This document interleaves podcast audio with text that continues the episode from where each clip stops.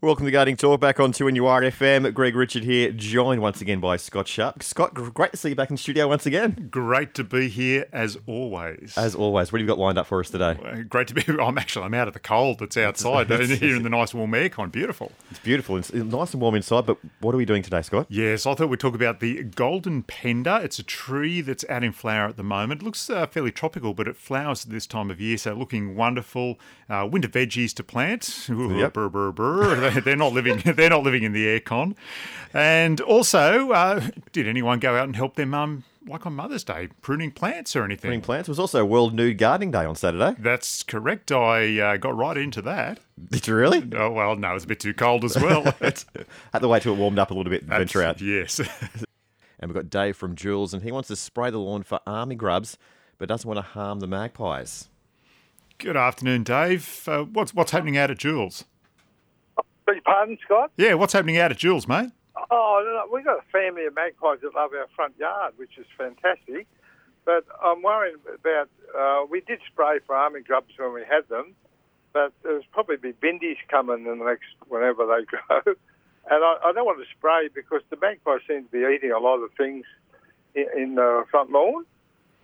Yeah, uh, they will, and and uh, apparently magpies have got fantastic hearing, like incredibly Oh. amazing hearing that they can hear things scrabbling around down and under, like earthworms and things. They don't have very big ears, though. Well, no, I, I we'll, we'll jump on Google in a little bit. I, that, but I'll, I'll put it to you that uh, that magpies have fantastic hearing. So, if yeah, look, if you do go start, uh, you know, spraying for the army grubs, and it brings them up to the surface, which what you know usually happens. Unfortunately, the magpies will, uh, you know, ingest the army grub, and you know, then they'll start building up you know, all those residual poisons in them as well. You know, might not get them straight away, but unfortunately we'll get them over time. We don't want to do that. No. Yeah. no. So look, it, the great thing is though, if you've got the maggies lurking around, uh, you know, your front lawn, you can just go out there with the, do the old soapy water trick.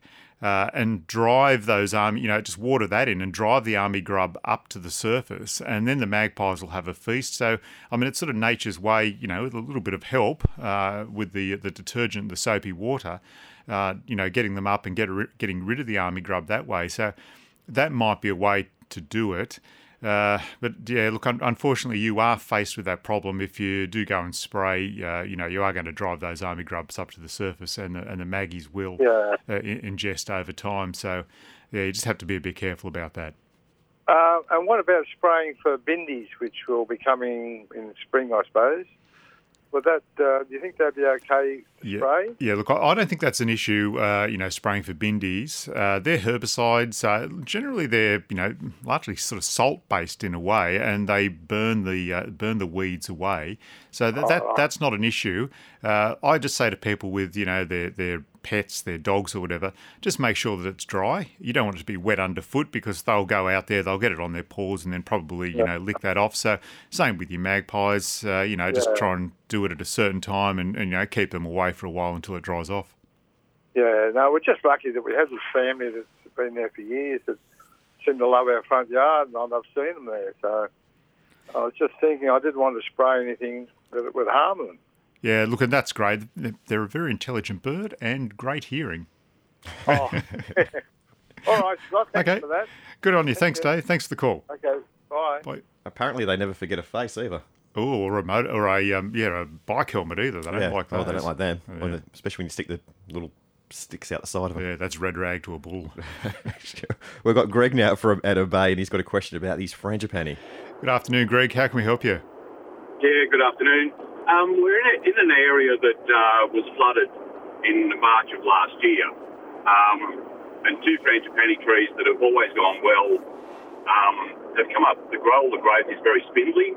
Um, the leaves are still new and unformed.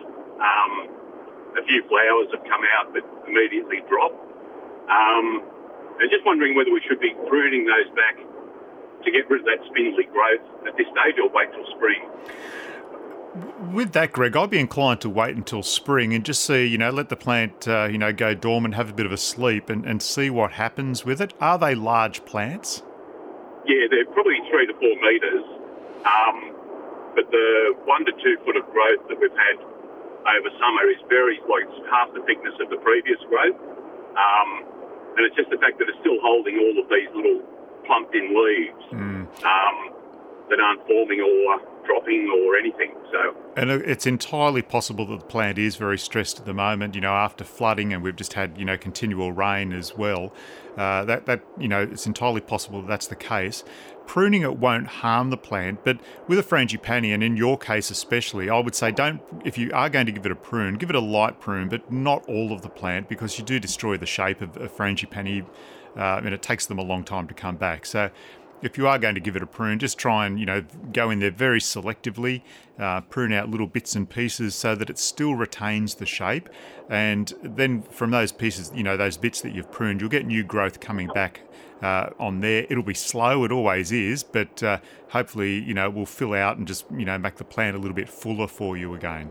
But I, I, I'd be, in the first instance, I'd be I'd be inclined to wait until spring, let the plant have a snooze, and uh, see what happens. okay, no, that's great advice. Okay, thanks very much for the call. Okay, thank you. Bye bye. We've got Pam now from Waratah, and she's got a rose and wants to know when she can lift it up to put more soil underneath it. Hello, Pam. How can we help you? Oh, yes, I've got this rose that um, I've planted, and with all that rain that we've had, um, the, the ground has um, dropped down quite a, a lot, and the, the, it's sort of making a, a pool underneath the, uh, well, all around that little bit of area in the garden. And, and I thought if I could lift the rose up, and put more dirt in it and make it higher, it wouldn't sort of um, well around the rose. Yep, sounds like a, a very, very good idea. Uh, so, look, you could almost do that now. We've just had this, uh, you know, relative cold snap that I've been uh, complaining about since I got here today. Uh, so, the the rose is going to start to, you know, the roses are going to become more dormant as uh, you know the next couple of weeks and, and month co- goes along. So, yes, it, it, it is time to, uh, if you want to, to re, um, you know, lift that rose. Or re, yeah, re, lift it. Yeah, or, or look, you can wait as well if you want to, because uh, as I said, you know, June, July, it'll be incredibly dormant by then. No sap will be running through the plant, so very safe time to do it then. I would say though that you could do it now. Uh, I, I don't think you're, you're going to harm the plant by doing it now. okay, sounds good. Okay, good luck with it, and Will I uh, put anything on it to help it, or like um, stress release, or, or fertilizer, or anything like that? No, definitely no fertilizer. Plants get very stressed, uh, you know, when they're moved. So adding fertilizer just, you know, adds to the stress in a way. It hasn't got the ability to, you know, suck that up and, and use it.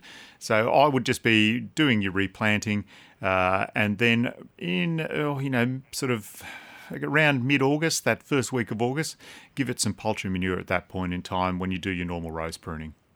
Okay, thank you very much. Okay, thanks for the call, Pam. Bye bye. Bye bye. We've got Glenn from Murrurundi, and he said the fruit on his orange tree is splitting. Hey, Glenn, how can we help you? Yeah, good morning, Scott. How you going? Yeah, pretty well, pretty well. Good, mate. Good, mate. Yeah, I did speak to you probably nine months ago about a mandarin tree issue with that black thing on the leaves. Yes. Uh, but anyway, that's a, that's beside the point. Look, mate, I've got two orange trees. My dad put them in probably th- 25, 30 years ago, so they weren't my planting, and they're quite established. But on one of the orange trees, when the fruit's grown to full size, but it's splitting, is that would that be because I've I, I use too much water or not enough?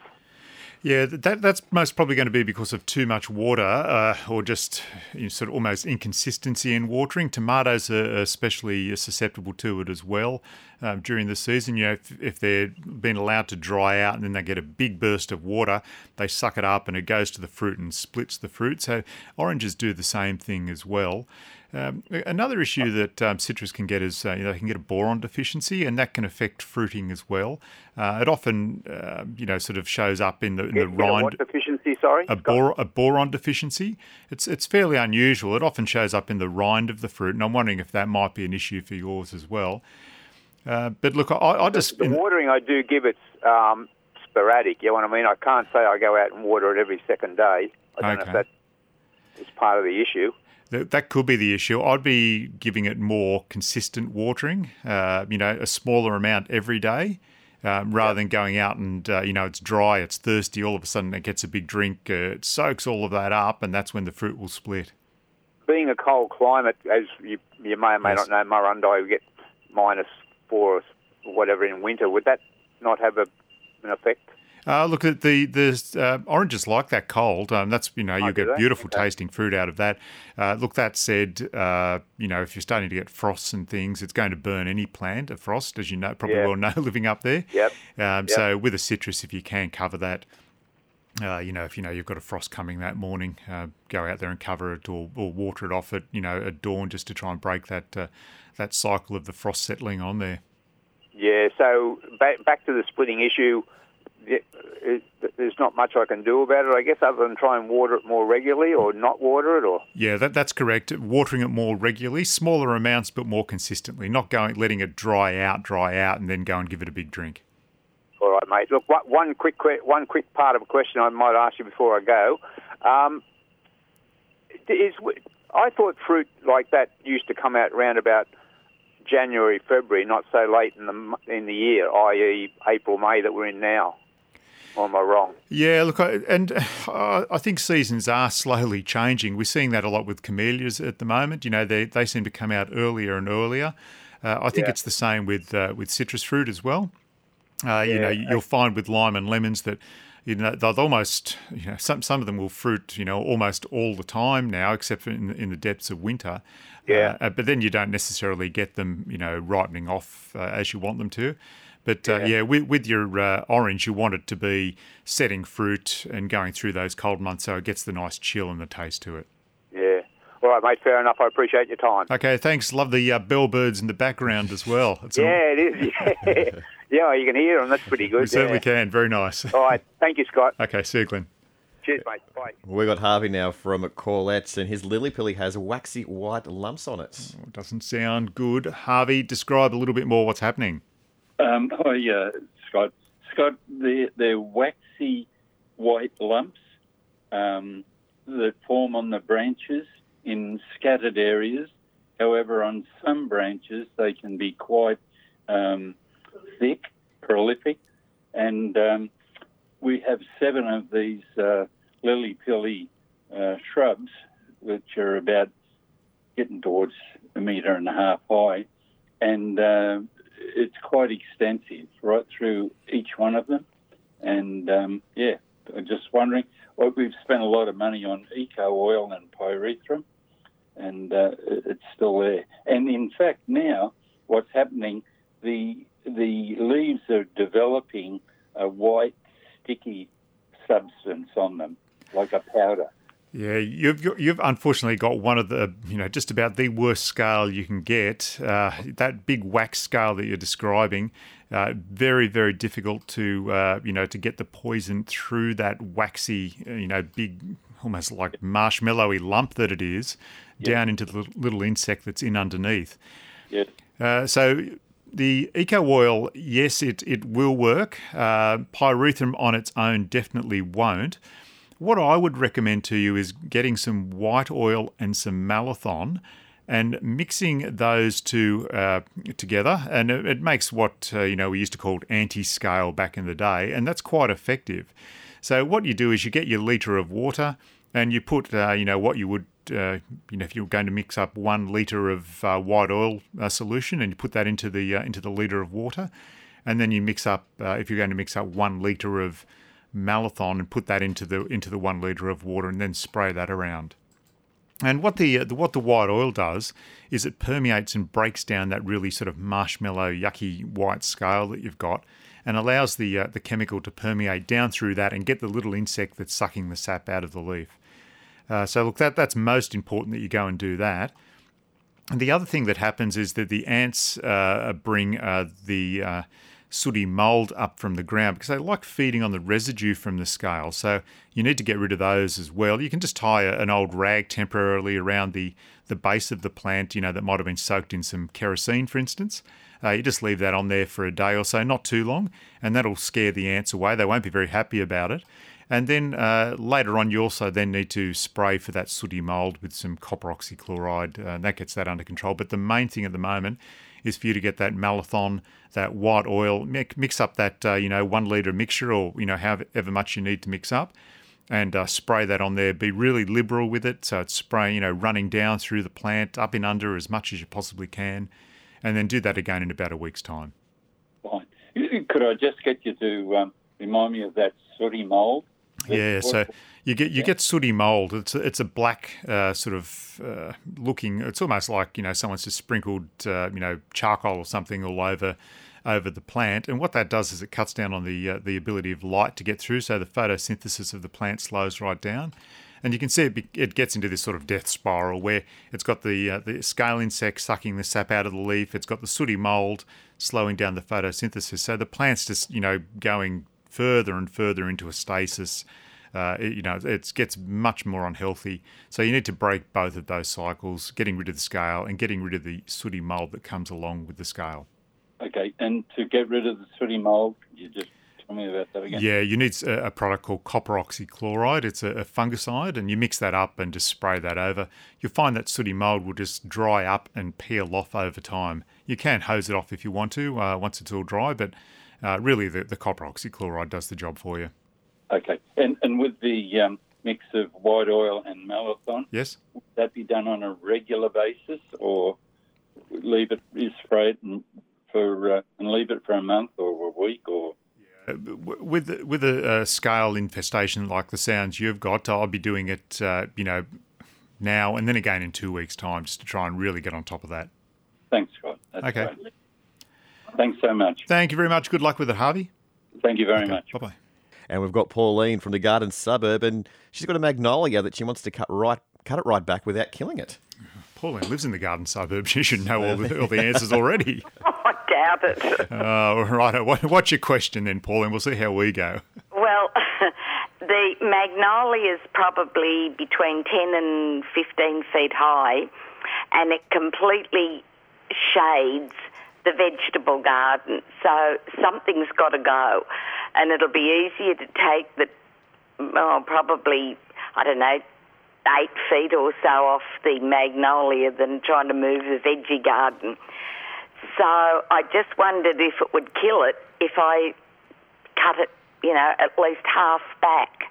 What sort of magnolia have you got, Pauline? The... Oh, the big white flowered one. Um, oh, like one of the magnolia little gems, or yes, yes, the little gem. That's it, and it's just gone berserk. It's huge. Yeah, so the, the, great thing about those Magnolia Little Gem varieties, uh, you know, and the ones like it, uh, is that they're very prunable. People keep them in hedges as well. Uh, oh, okay. I've seen them pruned, you know, very, very heavily back, and they will still come, you know, good for you. So I think you taking eight foot off the top of yours is not going to do it too much harm. You might just find that the shape will be lost a little bit. Is going to be the only thing. So oh, wow. you might just want to try, you know, when you're doing that, just to shape up the plant a little bit uh, by giving it, a, you know, some shears, you know, around the edge, just to try and the give it that, yeah. that conical yeah. look again. But they do come back.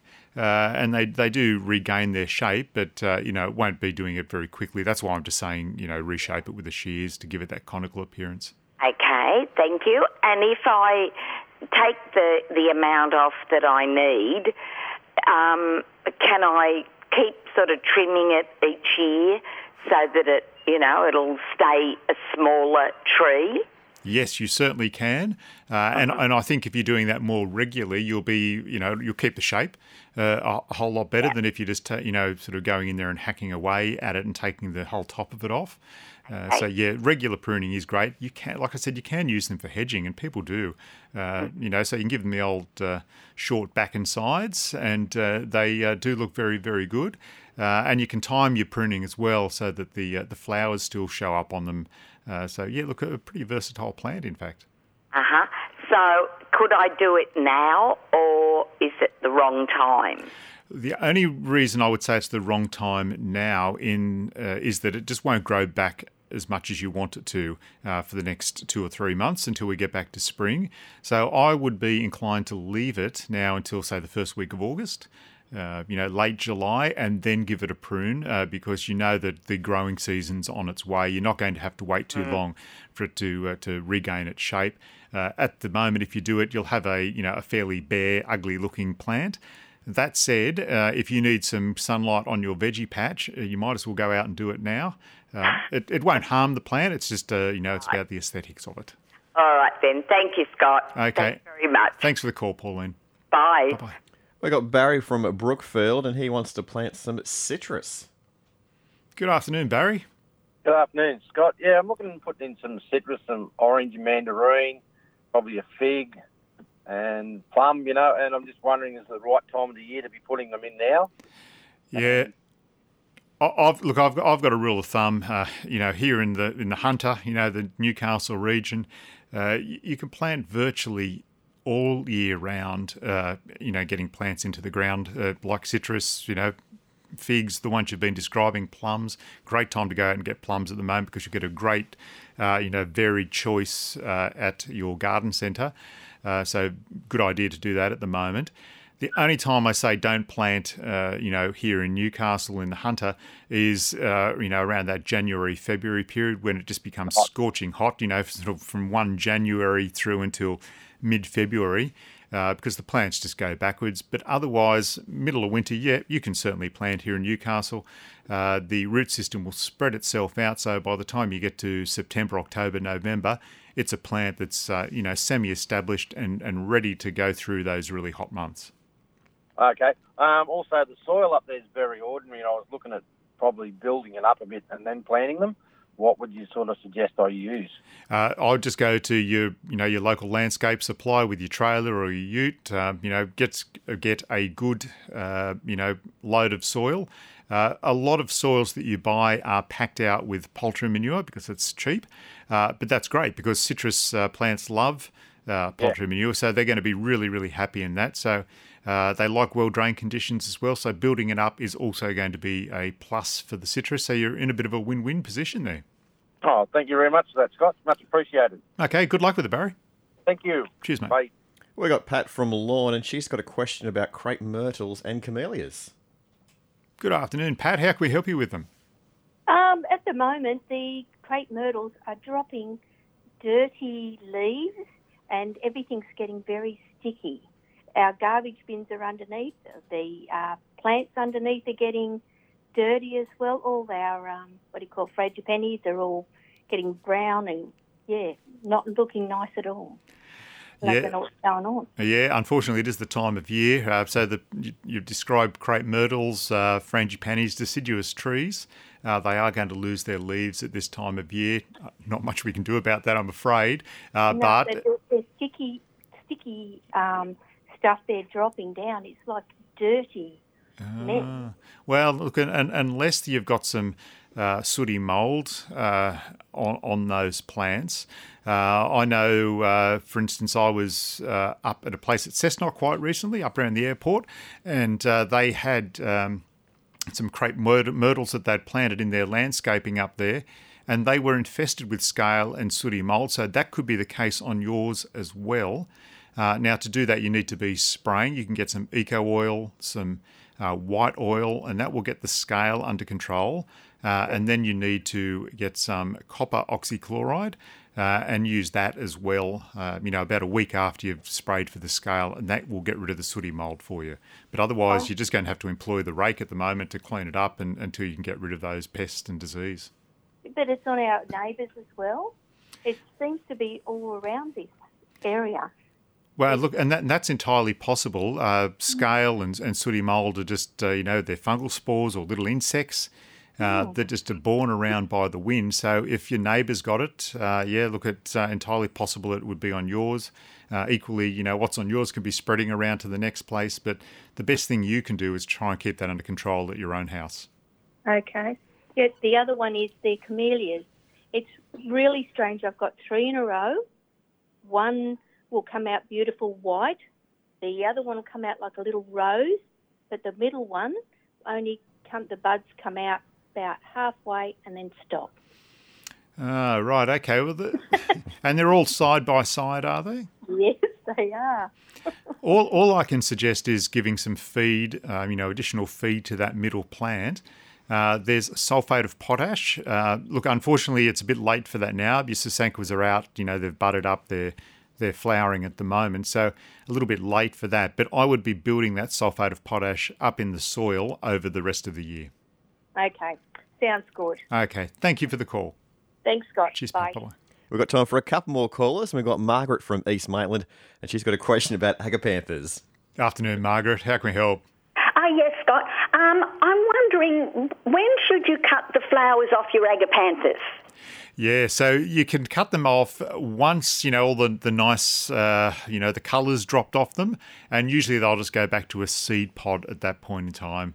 Uh, if you want to, you can cut those uh, seed pods off. You can collect the seeds as well if you want to. Uh, not not impossible. You just get a, a, a bag of some sort, like a mesh bag that can breathe, and tie that around the top of the seed pod, and then they'll drop off and fall into that mesh bag, and you can collect them over time if you want to, and uh, distribute them around if people want them. Oh, okay then. Thank you very much for that. I'll go out and chop them off now. okay, thanks very much.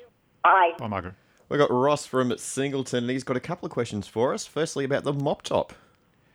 Hello, Assuming Ross. that's Not, assuming that's not the haircut. Yeah, it's, it's, we're not talking about the Beatles. Hello, Ross. How can we help? G'day, how are you? Um, I've got two trees in the backyard, a mop top and a geisha girl. When is the best time to prune them and how severe? Yeah, so with your mop top, it's a deciduous uh, robinia. Uh, you, I would wait until it's dropped all of its leaves off. So, you know, around mid July is the time to give that uh, the prune when it's uh, dormant. Uh, mate, you can go as hard as you want with those. I've seen fully grown mop tops be reduced back down to like almost a basketball uh, size. Might not be entirely possible with yours, but you can be very, very severe with a deciduous tree like that. Now, with your geisha girl, that's a type of Duranta. Um, I would wait until uh, again start, you know, mid-August uh, to do that because if you cut it back now, you just won't have very much growth uh, coming through on it, and any new growth that comes through might be susceptible to being burnt um, by frost. So I noticed you're up there in Singleton, so yeah, you just have to be careful about that. So I would wait with geisha girl until uh, yeah mid-August, and then give it a very heavy cutback. Again, with those, you can be just about as hard as you want to. My final question is that when's a good time to transplant a lime tree? It's only small.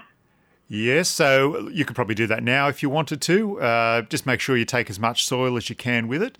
Uh, you know, don't drag it out of the ground. Use your spade to cut, you know, very carefully around the plant. Uh, you don't want to try and dislodge any of those fine little hair roots uh, that are in the soil. Uh, if you do have to uh, cut any roots, don't tear. Always just get the secateurs or a saw and cut through them nice and cleanly. Thank you. Have a good day. Okay, make sure you keep on watering it as well, even though it's cool. Uh, that plant, once it's uh, you know transplanted, needs some love and care. Nature's going to do that this afternoon, I think. I expect so too, but it will need a bit more than that over over the next couple of weeks, Ross. Thank you. Thanks for your time. Thanks, mate. Bye bye. We've got time for one more call, and we've got Joanne from Lambton, and she's calling about. I can't pronounce that word. I don't think it's pronounced exactly how you think, think it's, it's pronounced. Uh, we're going to call it a fuchsia. Right. Okay. Yes. Good. I was making sure there. I just I didn't I, want to. I didn't want to see you dive in their boots and all and make a horrible mistake. Hello, Joanne. How can we help you? Yes, I've got uh, fuchsias that have got little green caterpillars eating them. Oh, and they they'll love those as well because fuchsias are, are just so uh, sort of soft and tender. Um, so you're going to have to get rid of those green caterpillars. Uh, there is a product out there called Dipel. It's sort of a bioinsecticide for caterpillars in particular. Uh, so you can get that. You mix it up and spray that around, and Right. uh, sure as anything, it will get rid of those caterpillars for you. Okay. Also, grasshoppers I've noticed are on them as well. Yes, they'll yeah they'll love those too. Uh, again, because it's nice and soft. Grasshoppers are much more problematic to get rid of. Uh, look, the, the best I can suggest for that is using Malathion, for instance. Uh, but uh, again, they, they really they see you coming and they'll just take off, and or they'll see you coming and they'll sort of move around the plant and get in different positions so they're out of harm's way. Uh, so look, they are very difficult to get rid of uh, grasshoppers. You might even try, you know, some pyrethrum if you want something a little bit sort of softer and safer, uh, rather than using Malathion. But they are a very difficult uh, insect to keep under control, and they do a lot of damage.